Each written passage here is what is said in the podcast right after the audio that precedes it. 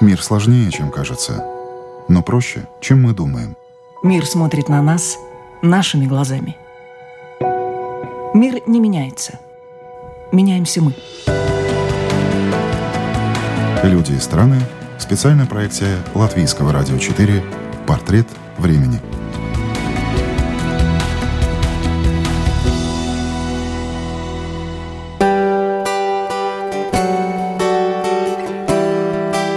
«Решил – делай». С этими словами он уволился из банка и начал свой бизнес. С этими же словами переехал из России и уже три года с семьей живет в Латвии.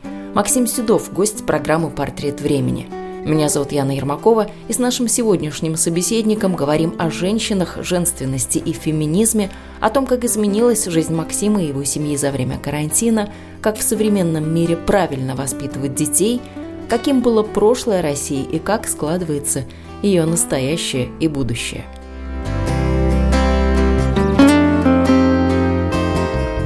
Россия культурная страна, вот все еще богатая культура у России. Раньше мы видели много читающих в метро, сейчас этих читающих уже заменили люди со смартфонами, или, в общем, ничего не поменялось с развитием технологий? Нет, точно что-то меняется, да, и понятно, что сейчас там, едущий в метро, я вижу часто людей, которые там что-то слушают, музыку, там, да, или там играют во что-то в смартфоне. Но я также часто вижу людей, которые едут с книжкой или там тех, кто учат какие-то конспекты в метро. Правда, что как бы, ну, конечно, как бы в России достаточно много читают и меняется, конечно, культурный слой, меняется то, как э, это доносится, да. Ну, надо, надо сказать, что да, там вот взять там события последнего года с ковидом, да, много же как бы в онлайн разных концертов, да. И я их на самом деле сам посмотрел, и записи, и прям концерты онлайн, которые как бы транслировались из России, там, да, в интернете. Ну и лекций тоже очень много, тоже нельзя и не лекции, отметить, что да. очень много и научно-популярных лекций. Это прямо такой большой прям поток информации. Меня, например, очень радует. Конечно, да. Потому что был вот у нас период пару месяцев весной, когда, правда, ничего не происходило. Только начали кто-то пытаться делать какие-то онлайн-записи, какие-то онлайн-передачи проводить. Но потом уже нам приоткрыли немножко, да, начались концерты. Разрешили там, там было 30 человек. Если ты попал, ты в эти 30 человек пришел, посмотрел, да. Вот, поэтому, ну, надо сказать, что мне кажется, мы начиная с июня, наверное, там, да, мы также ходим на какие-то концерты. Я не могу сказать, что нам прям пришлось сильно перестроить, да, то есть у нас появился там интересный опыт, да. Я... Тихого часа, да, вот сейчас не, не я работаю часа. закрытой двери, не мешайте, да, не шумите, собаки не гавкайте. Нет, такой опыт у нас тоже есть, но и с культурными появился опыт, которого раньше не было, да, там я хожу время от времени на винные дегустации. Когда у нас не было возможности собраться, появился опыт проведения дегустации через Zoom когда всем рассылаются пробирочки с открытой бутылкой, да, там у каждого там какое-то количество пробников, и мы все вместе собираемся, и в зуме каждый как бы по команде открываем пробирку номер один. Так тоже можно было, вот появляется вопрос. Слушайте, круто, какую идею вы подкинули сейчас вот это не моя идея, это я участвовал. А как вот оно на расстоянии так вот, в хорошем смысле слова, собутыльничать? Достаточно интересно. Ну, то есть есть возможность поговорить. Даже в чем-то комфортнее, потому что ты никуда специально не едешь по времени, ты как-то лучше располагаешь э, там, временем, там, да, если так мне, наверное, надо понимать, как я там организую историю с детьми. А здесь мне не надо, как бы дети я их за ними даже присмотреть могу, они могут ко мне обратиться, подойти, поэтому это даже удобно. А популярность вот этого вот э, интереса к вину, к дегустациям, чем объясняется? Вот кофе на одной э, части весов, а на другой, мне кажется, вино. Вот они такие вот э, немножко разнозначные. Но вино чуть-чуть больше для эстетов, для интеллектуалов, кофе, наверное, чуть попроще, хотя ну как знать. На самом деле это все про познавание оттенков, да, про разные вкусы, да, которые ты пробуешь, запоминаешь, сравниваешь свои как-то то, что пробуешь со своими воспоминаниями. То есть у тебя в голове палитра, как бы, да, и обмениваешься с другими своими впечатлениями. Ну, вы сейчас уже как ценитель вина, у вас уже можно спрашивать, вы много знаете. Вас какое вино впечатлило вот так на памяти, какое осталось? Потому что я помню, что меня очень впечатлил рислинг с бензольными нотками. Он меня просто потряс. Я никогда не думала, что вот, вот так можно. А у вас был какой-то такой вот яркий опыт там, или какое-то очень старое вино, или какое-то известное, или очень дорогое, которое оказалось, ну, вообще никаким невкусным и так далее. И такое тоже бывает, когда ты открываешь бутылку, которая должна впечатлить, она не впечатляет, потому что э, это же ну, вопрос хорошей сохранности бутылки, да, там то, что она правильно была подготовлена, и вообще то, что сейчас хороший момент. Цена на самом деле не определяет э, качество вина, она определяет его скорее спрос, уникальность, раскрученность, то есть это больше маркетинговая составляющая. И в винах, и в кофе, да, я ценю уже многообразие вкуса, да, как бы когда один вкус, потом из него что-то другое вытекает, это развивается. Ну, а такие вот винные дегустации на расстоянии, они сильно отличаются от тех, когда вот вы сидите все в одном кругу, в тепленьком, обсуждаете? Ну да, отличаются, потому что э, когда мы, конечно, в кругу, получается, ты и видишь как-то людей лучше, как бы, да, то есть у тебя другое немножко восприятие, да. И общение быстрее, наверное, происходит, да? А, ну, просто еще на самом деле получается, мог, если еще там человек, например, там 8-10, то могут идти еще и несколько разговоров параллельно, да, которые там перетекают ты из одного в другой разговор можешь перетекать. Поэтому, ну, конечно, живое общение в этом месте отличается. А что еще на волне вот этого коронавируса в вашей жизни поменялось? По бизнесу, например, да, это был момент, когда очень удобно было пробовать какие-то вещи, которые до этого откладывал, не решался. Ну, когда все равно уже все достаточно грустно, ты сильно не испортишь, все это делать легче. А насколько грустно стало? В тот момент, когда совсем все было плохо, да, у нас падение было процентов на 70. Потом, как раз благодаря тому, что мы начали что-то делать, у нас началось восстановление, бы, да, и, например, здесь, да, наши, например, обороты по сравнению с оборотами там предыдущего года, они даже растут, хотя это в том числе связано с тем, что мы в прошлом году там были новичками на рынке, мы там, нас узнавали, как бы, да, сейчас у нас уже это мы уже идем раскрутившись немного, да, поэтому нам легче восстанавливаться.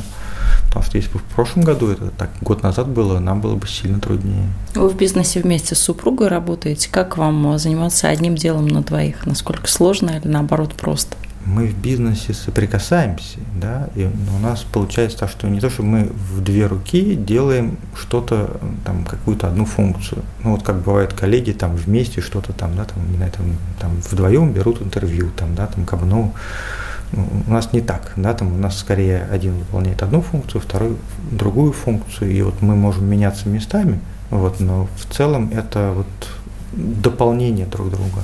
А как вы разделяете? Вот здесь у нас работа, и мы ее домой не приносим, условно говоря. Мы приносим. Приносите? Приносим. И как? Нет никакого специального разделения, и работа может длиться и ночью. Вот, это, нет такого разделения. То есть мы а, есть скорее время, которое точно мы должны потратить там, да, там, на детей, там, да, выделить время там, на что-то там, на общение друг с другом. Да. Мы с удовольствием вместе можем, уложив детей, сказать, типа, дети, а сейчас мы уйдем вообще гулять к морю, там, да, и уйти вдвоем гулять к морю, да, там, постаравшись в это время как раз там, могут быть, не обсуждать какие-то рабочие вопросы, а обсуждать то, что нам хочется вдвоем обсуждать. Потом вернуться и обсудить какие-то рабочие вещи. Ну, у вас такая интересная семья. Я у Ирины спрашивала, в чем залог семейного счастья. Это тоже было интересно послушать, что она ответила. И вот ваш э, секрет, как вы думаете, на чем семья держится? Потому что вы производите впечатление страны, довольно полярные люди. Такая активная Ирина, такой двигатель прогресса, и вы такой спокойный. Так и есть, что Ирина гораздо более э, энергичная, более драйвовая, что ли, да, там, то есть вот, и это и, в бизнесе также, да, то есть как бы в тех вещах, которыми она занимается, да, как бы в виде проведения конференций, там, да, там, э, консалтинг, собственно, весь, да, как бы это вот те качества, которые у нее там востребованы, да, а я занимаюсь больше организационными вещами, и это там, где требуются мои качества. И в жизни на самом деле также, то есть э, Ира может больше стартовать каких-то вещей, которые нам нужны семейные, там, да, давай вот это, давай вот это, давай вот это да, а я больше занимаюсь тем, что это да, организовываю. это все равно вопрос дополнения друг друга. Но вот то, что она такая активная, как вы с этим живете? Потому что многим мужчинам очень сложно жить с такой вот сильной, активной женщиной. Мне нравится. Я с ней живу поэтому. Но то, что так много появилось в последнее время вот таких вот сильных, активных, самостоятельных, независимых, женственность терять при этом? Ну, женственность от этого не может теряться. То есть женственность это же не про слабый ты или сильный. Вот, это про то, как ты себя выражаешь. Да? Как бы есть женщины, которые не выражают себя женственно. Да? Это не имеет отношения к тому, сильные они или слабые. Я не могу сказать даже, что женщин стало там много, там сейчас больше там, сильных, ярких. Скорее, может быть, сейчас они стали себе позволять это проявить. Ну, таких феминистически настроенных очень много, как мне кажется, нет? Это даже не про феминизм. Это же не про то, что женщины там прям вот специально отстаивают, да, как бы, да, или там что-то в пику делают, там нет, они просто живут то, как им нравится, как бы, да, там позволяют себе открыто проявлять, это нормально. Ну, мы же почему-то не слышим, что мужчины говорят, вот наши права там в чем-то ущемляются, а от женщин постоянно. Ну, потому что правда, что во многих странах и очень долго эти права ущемлялись, да, и я даже не могу сказать, что они сейчас да, не ущемляются. Все равно есть, во-первых, у нас есть стереотипы. От этих стереотипов мы еще долго будем избавляться, как бы мы ни говорили, что окей, я толерантно отношусь к чему-то, там, да, я считаю всех там, везде все равным, да. И это не только к женщинам на самом деле относится, да, то есть как бы там, где есть наши стереотипы, даже если мы можем с ними Сосуществовать. Существовать, да. Нормально существовать и нормально относиться да, к другим людям, там, да, к их проявлениям. Это не значит, что они у нас отсутствуют в голове, да, как бы все-таки они у нас из детства растут у многих. Да, особенно, понимаешь, как вот там мы жили там, в Советском Союзе, да, и вот все это пространство Советского Союза и даже стран, которые к нему примыкал, вот это такой был блок, да, мы когда приезжаем в страны, там, да, там, приехали в Словакию, это очень заметно, что это вот страна из бывшего блока. По менталитету, по тому, как люди себя ведут. По, да, как бы, кстати, первая страна, где я встретился с тем, что мусорные баки были заперты под проволоку, ибо не был пущен ток. Мусорные баки под да, током? Почему? Да, гостиница. Не могу сказать. Я пошел выкинуть пакет. Я еще засомневался, потому что там по-словацки было написано, как бы, да, правильно я ну, так воспринимаю то, что написано. Я попробовал рукой, меня дернуло. А вы не узнали потом у персонала, почему так, с чем связано? Ну, видимо, они закрывают, чтобы туда люди не выкидывали. Мне кажется, что это вот вопрос про менталитет. Это вот я первый раз такой видел. Я видел, когда там мусорные баки закрывают на ключ, там что-то еще, да.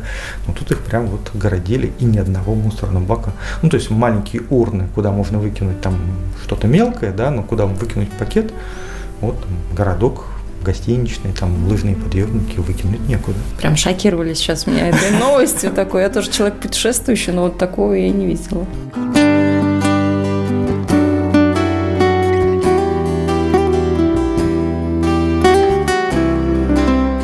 Путешествовать вообще, насколько вам помогает открывать какие-то границы, узнавать, как люди живут? Я и вообще, на самом деле, наша семья, мы любим путешествовать.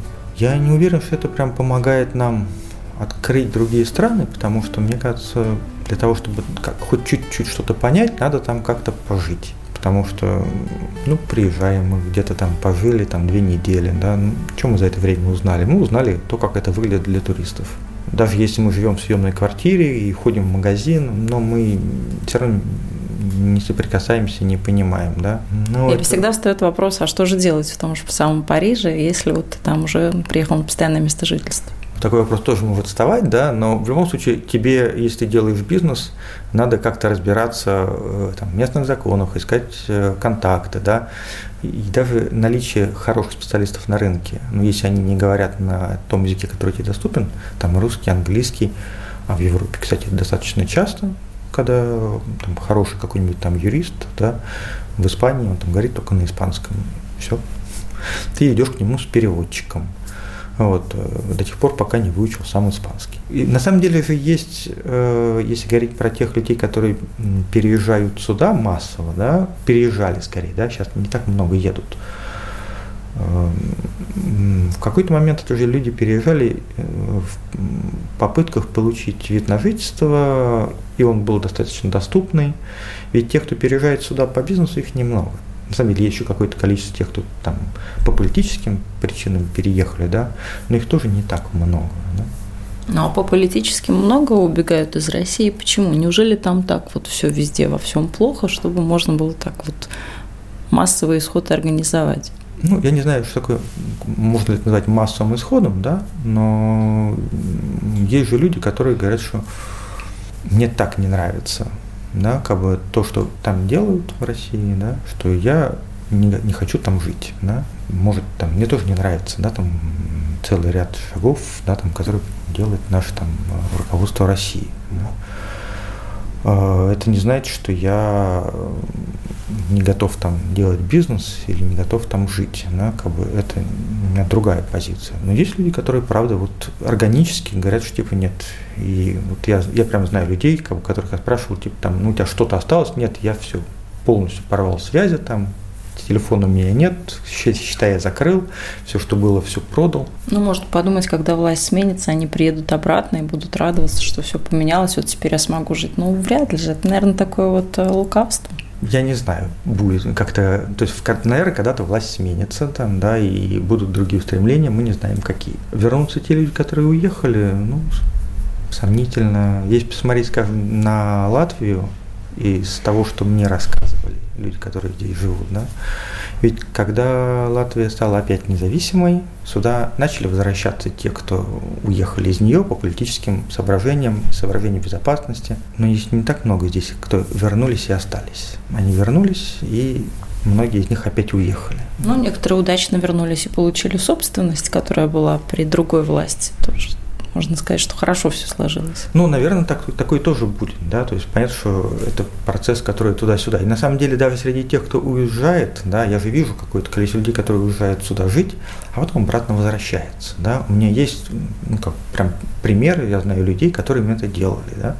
Пишут, что мы возвращаемся обратно в Москву, или там в Москву, обратно в Питер, да. Все-таки экономические причины обратно выгоняют людей. Ну, те люди, у которых нету э, такого, что я прям вот по политическим причинам не хочу там жить, да, имеют возможность выбрать, да, там, или что-то у них там появляется, не знаю, там у кого-то любовь появляется, там, да, у кого-то появляются экономические причины, да, у кого-то, быть, там, уход за родственником надо, да, потому что, ну, если у тебя там родственник, там, не знаю, маму, папа там, да, и они, за ними нужен уход. Ну, ты, может поедешь и захочешь быть с ними, и тогда вернешься. А те, кто уезжает, они с чем не согласны, с какими процессами в России? Ну, помимо власти, которая несменяемая, это понятно. А вот что вот в обычной жизни не устраивает людей? Мне кажется, нету единой какой-то причины, чтобы у людей было, что прям вот что-то не устраивало. Да? Ну, просто я пытаюсь понять, какие вот э, власть принимает такие решения, которые ну, вот совсем непопулярные, кроме последнего обнуления, ну, таких, э, что можно вспомнить, такие прям серьезные? Кроме обнуления, да, вот есть история с Навальным, да, да, которого там вот из свежего, да, а перед этим была история э, со списком э, Магнитского. Магнитского, да. На самом деле, как бы и даже истории, которые происходят с известными личностями, да, там министры и прочие, которые попадают в тюрьму, и не менее известные министры другие, которые не попадают в тюрьму, это, видимо, как договорились. Ну, правда, есть люди, которые по внутри считают невозможным жить, да, вот там, где вот там происходят такие истории. Из Беларуси много сейчас поедут? Может быть, но это будет зависеть от того, что там будет происходить дальше. Потому что сейчас я вижу, какое-то количество людей переселяется сюда, да, сюда, в Литву. Но я бы не сказал, что пока это что-то массовое. Вот, а дальше будет зависеть от того, что будет происходить э, в Белоруссии. То есть, если вдруг там произойдет э,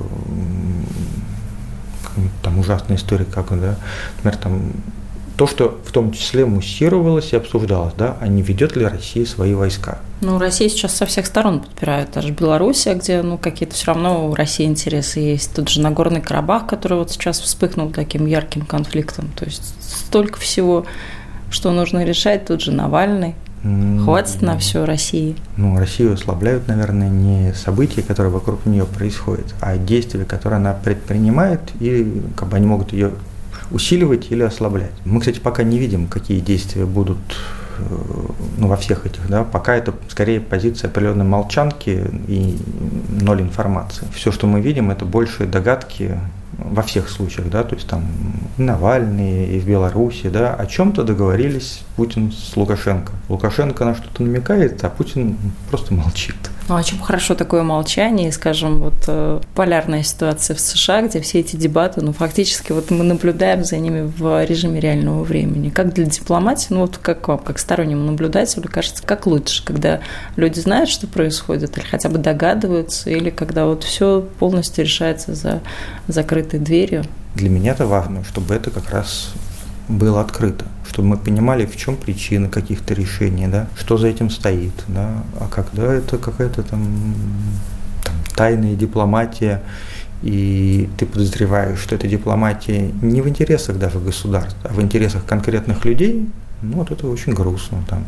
Потому что если там пример США, да, Понятно, что Трамп тоже принимает многие решения в угоду лично себе. Но это, в общем, даже как-то не очень скрывается. Ну, он такой предприниматель. И раньше было, и сейчас мы это увидели в полной мере. Так что, наверное, нужно корни там искать, в предпринимательских таких вот жилках. Да, да, нет, ну там как бы понятно, что там США, как бы действия э, там, там, президента США, они тоже могут и усиливать позиции США, и ослаблять, да, но они открыты, там видно, что происходит, да, как бы, что будет происходить э, там в, в плане там с Россией, там, да, мы можем только догадываться, там, да, потому что, ну, когда нет информации, мы не можем угадать, что будет происходить.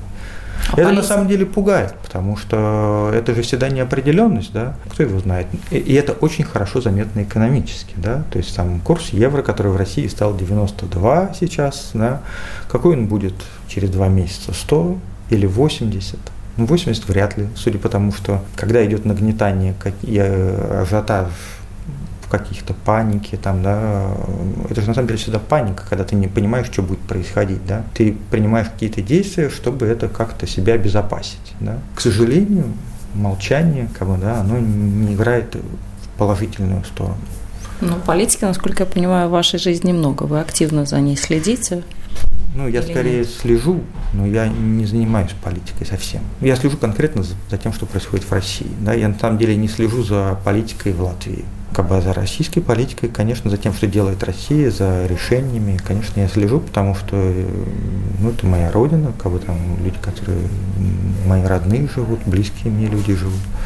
Там есть кусок нашего бизнеса, да, и в ситуации, когда в правительстве обсуждаются идеи, а давайте мы вообще откажемся от европейского свифта, ну, там, как бы будем жить автономно. О, что будет с бизнесом и как это будет происходить. Ну, автономно все хотят сделать. интернет ну, такая, тот же самый суверенный. Так, давайте так, да. То есть вот когда такие идеи возникают, да, это, конечно, это пугает. Да, как бы могут ли они это сделать? Ну, в полной мере нет. Да. Понятно, что это блин, блеф там, да. Но то, что такие попытки могут быть, могут попытки чего-то обрезания, запретов, да, и это негативно будет сказываться на бизнесе и в конечном итоге, естественно, на тебе, на семье, это, конечно, да.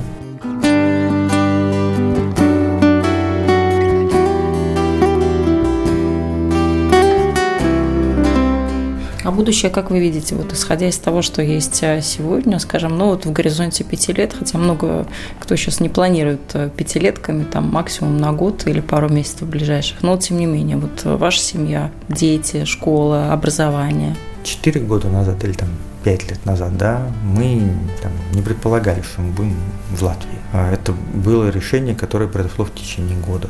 Поэтому сейчас, там, через пять лет, где мы окажемся, сложно угадать. Пока, скорее, да, мы стоим за позицией, что дети учатся в школе, они точно не хотят никуда школу менять. Вот, если у нас не будет специально к этому что-то толкать, то мы постараемся дать им возможность учиться, где они учатся, чтобы для них это было комфортно. Нам здесь тоже комфортно. Поэтому, как бы, если обстоятельства нас не будут вынуждать, вот, то мы вряд ли будем как бы, куда-то там переезжать. Да? А сколько времени вы тратите на детей? Ну, в таких категориях тратите, наверное, неправильное слово, но все равно, вот сколько вы им отдаете времени и какие ценности вы в них вкладываете сегодня, когда мир так быстро меняется?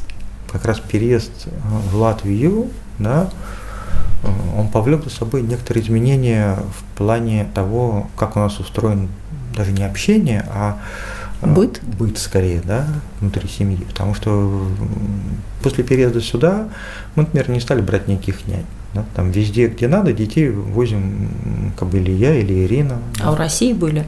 В России были. Ни один из детей не ходил э, в садик, да, младший на самом деле пошла здесь, в садик уже при школе. Это какой-то сознательный такой выбор? Да, это был сознательный выбор, мы не хотели. Вот, и... А почему?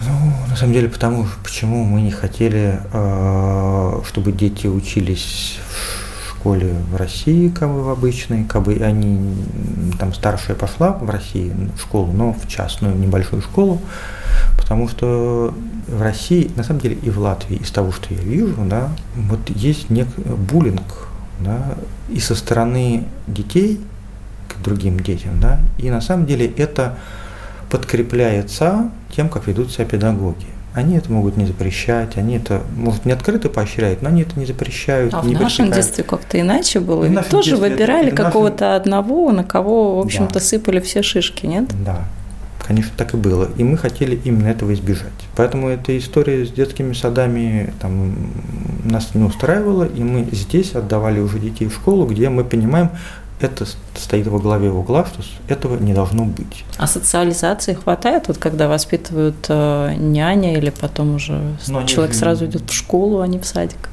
Но они же не варятся в закрытые банки, вот только няни и все, да? Они ходят в кружки, они ходят э, во двор гулять, у них там есть подруги, там, там там, друзья, там, да, то есть это круг общения на самом деле достаточно большой. Единственное, чего они лишены, они лишены некой такой вот типа замкнутого коллектива в виде класса, группы, да, ну вот где пока... можно делить игрушки, как-то договариваться, да? Да, и где на самом деле ты должен сам отстаивать свои права, и не факт, что тебе в этом месте там будут помогать. Вот мы это хотели избежать, да, и, и после переезда сюда, как бы, да, вот мы не стали уже брать нянь, уже было понимание, понимание в какую школу мы отдаем детей. Вот. И здесь, на самом деле, с детьми я занимаюсь много. Вот. Но занимаюсь как? Но я не сижу с ними и не делаю уроки. Если только они сами не попросят чем-нибудь помочь. Вот. И я не, даже не занимаюсь с ними там, целенаправленно какими-то играми и серии «давай сядем поиграем». Если они просят, я могу выделить какое-то небольшое время с ними поиграть. Но они скорее со мной вместе занимаются тем, что надо мне, нам. Да? Мы вместе куда-то едем, и на самом деле время в дороге оно важное. Мы много чего обсуждаем. Это процесс общения с детьми, который идет. И на него здесь как-то выделено много времени. Ну вот утром, получается, ты там детей, даже оставив утренние сборы дома, да, но все равно там полчаса, час утром в дороге уходит там, а после школы еще больше, потому что получается мы поехали туда, потом поехали на какой-нибудь кружок, еще откуда-нибудь, да. Мы вместе обсуждаем там, даже какие-то бытовые вопросы, да, там, когда они учатся что-то там, почему вот это купили, а вот это не купили, да. Вот, а как ты выбираешь арбуз? Да, там, ну, я его вот так выбираю. Да.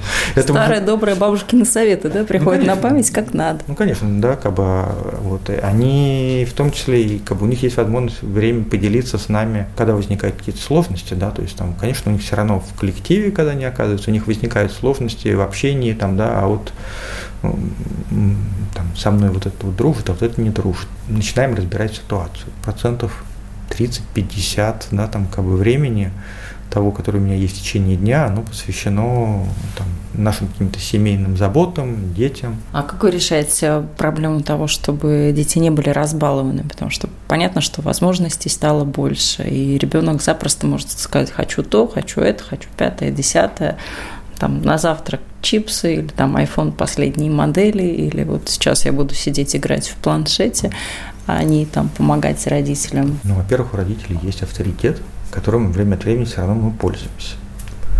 Поэтому, э, и... Ну, такой безоговорочный авторитет, он не подвергается никакому сомнению. Потому что дети-то разные, есть и те, кому палец в рот не клади, и неважно, взрослый, не взрослый перед ними. Или вы все-таки что-то важное с детства такое вложили, что вы все равно авторитет остаетесь при любых а, ситуациях. Как-то надо специально как-то разрушить эту позицию, потому что ну, родители для детей авторитет. Понятно, что его можно и нужно укреплять, да, как бы, но главное его не разрушить.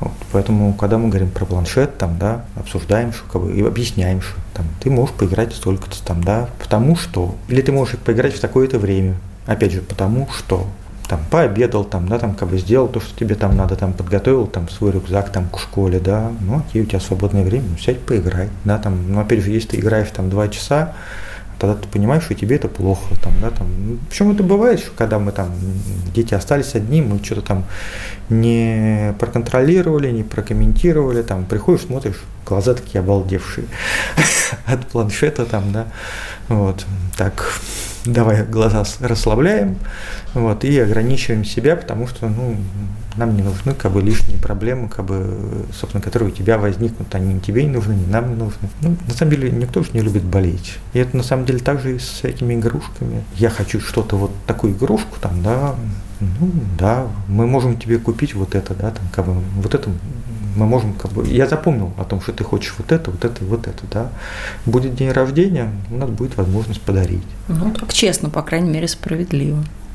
А как будущее вы видите их, э, исходя из э, своего полученного образования, образования супруги, из того, что опять-таки все меняется очень быстро. Вот какое будущее вы для них профессиональное видите?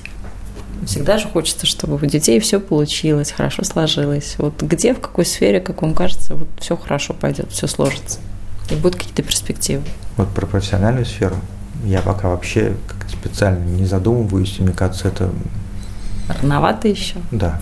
Да мне кажется, что это вопрос, что они же сейчас тоже уже щупают, да, примеряют на себя какие-то роли. Старшая в какой-то момент хотела рисовать, да, а вот я буду учительницей по искусству.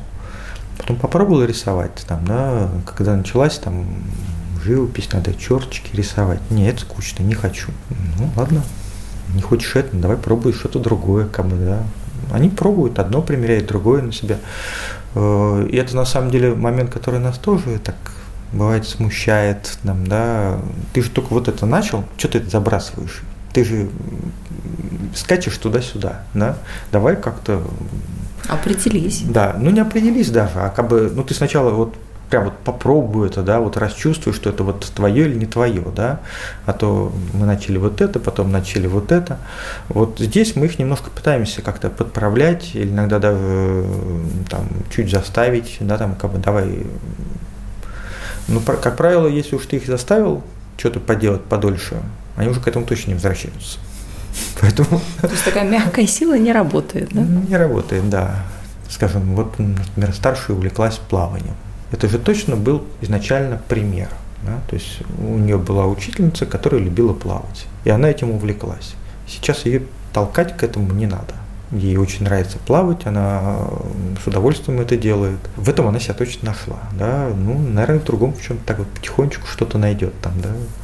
А вы, родители, в чем пример для детей? В чем? Вы повлияли, ну вот прям однозначно и бесповоротно. Ну, я точно вижу, что они умеют в сложных ситуациях прокоммуницировать. Я даже не уверен, что это только наша заслуга, потому что, мне кажется, это то, чему их сейчас э, двигают и учат и в школе, коммуникации, да, и это то, что мы им стараемся протранслировать, да, о том, что как бы на, надо коммуницировать, надо обсуждать, вот, и они это умеют делать, иногда делают это лучше меня. Вот это заметно как бы для меня, то есть так смотрю, вот они вот умеют, а у меня не получается. Поэтому кто у кого учится, тут такой вопрос.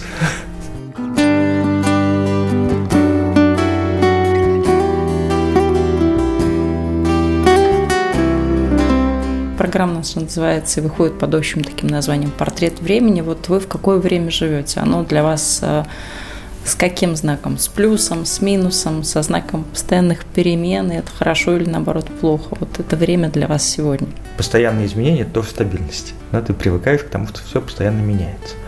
А, но на самом деле я сказал бы, что у нас позитивное время. То есть как бы, у нас есть изменения, как бы изменения бывают разные.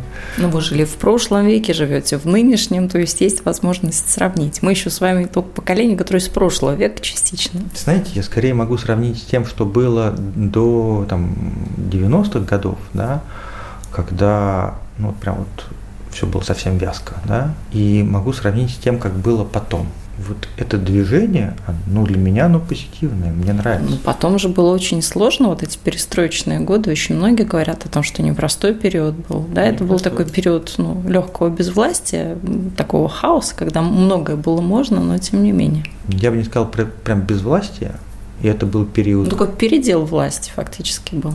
Перекраивание многих было сфер. Пере... Да, было перекраивание много всего, и это было время, когда многое что там вырастало, да, там как бы потом регулировалось, там, да, а, но тогда на самом деле многое, что можно было делать, даже больше на самом деле, чем сейчас, да, как бы и можно было много пробовать. На самом деле было немножко страшноватое время, сейчас спокойнее, сейчас постоянно идут изменения и что-то меняется, да, но есть гораздо больше спокойствия как-то вот такой какой-то базисного, да, потому что в тот момент было совершенно непонятно, что, куда, что будет дальше, да. Но раньше свободы было больше, многие скучают по вот этой вот свободе, какой-то такой вот э, вседозволенности. Или вам Это так не кажется? имеете в виду когда? В 90-х? Перестроечная, да, 90-е.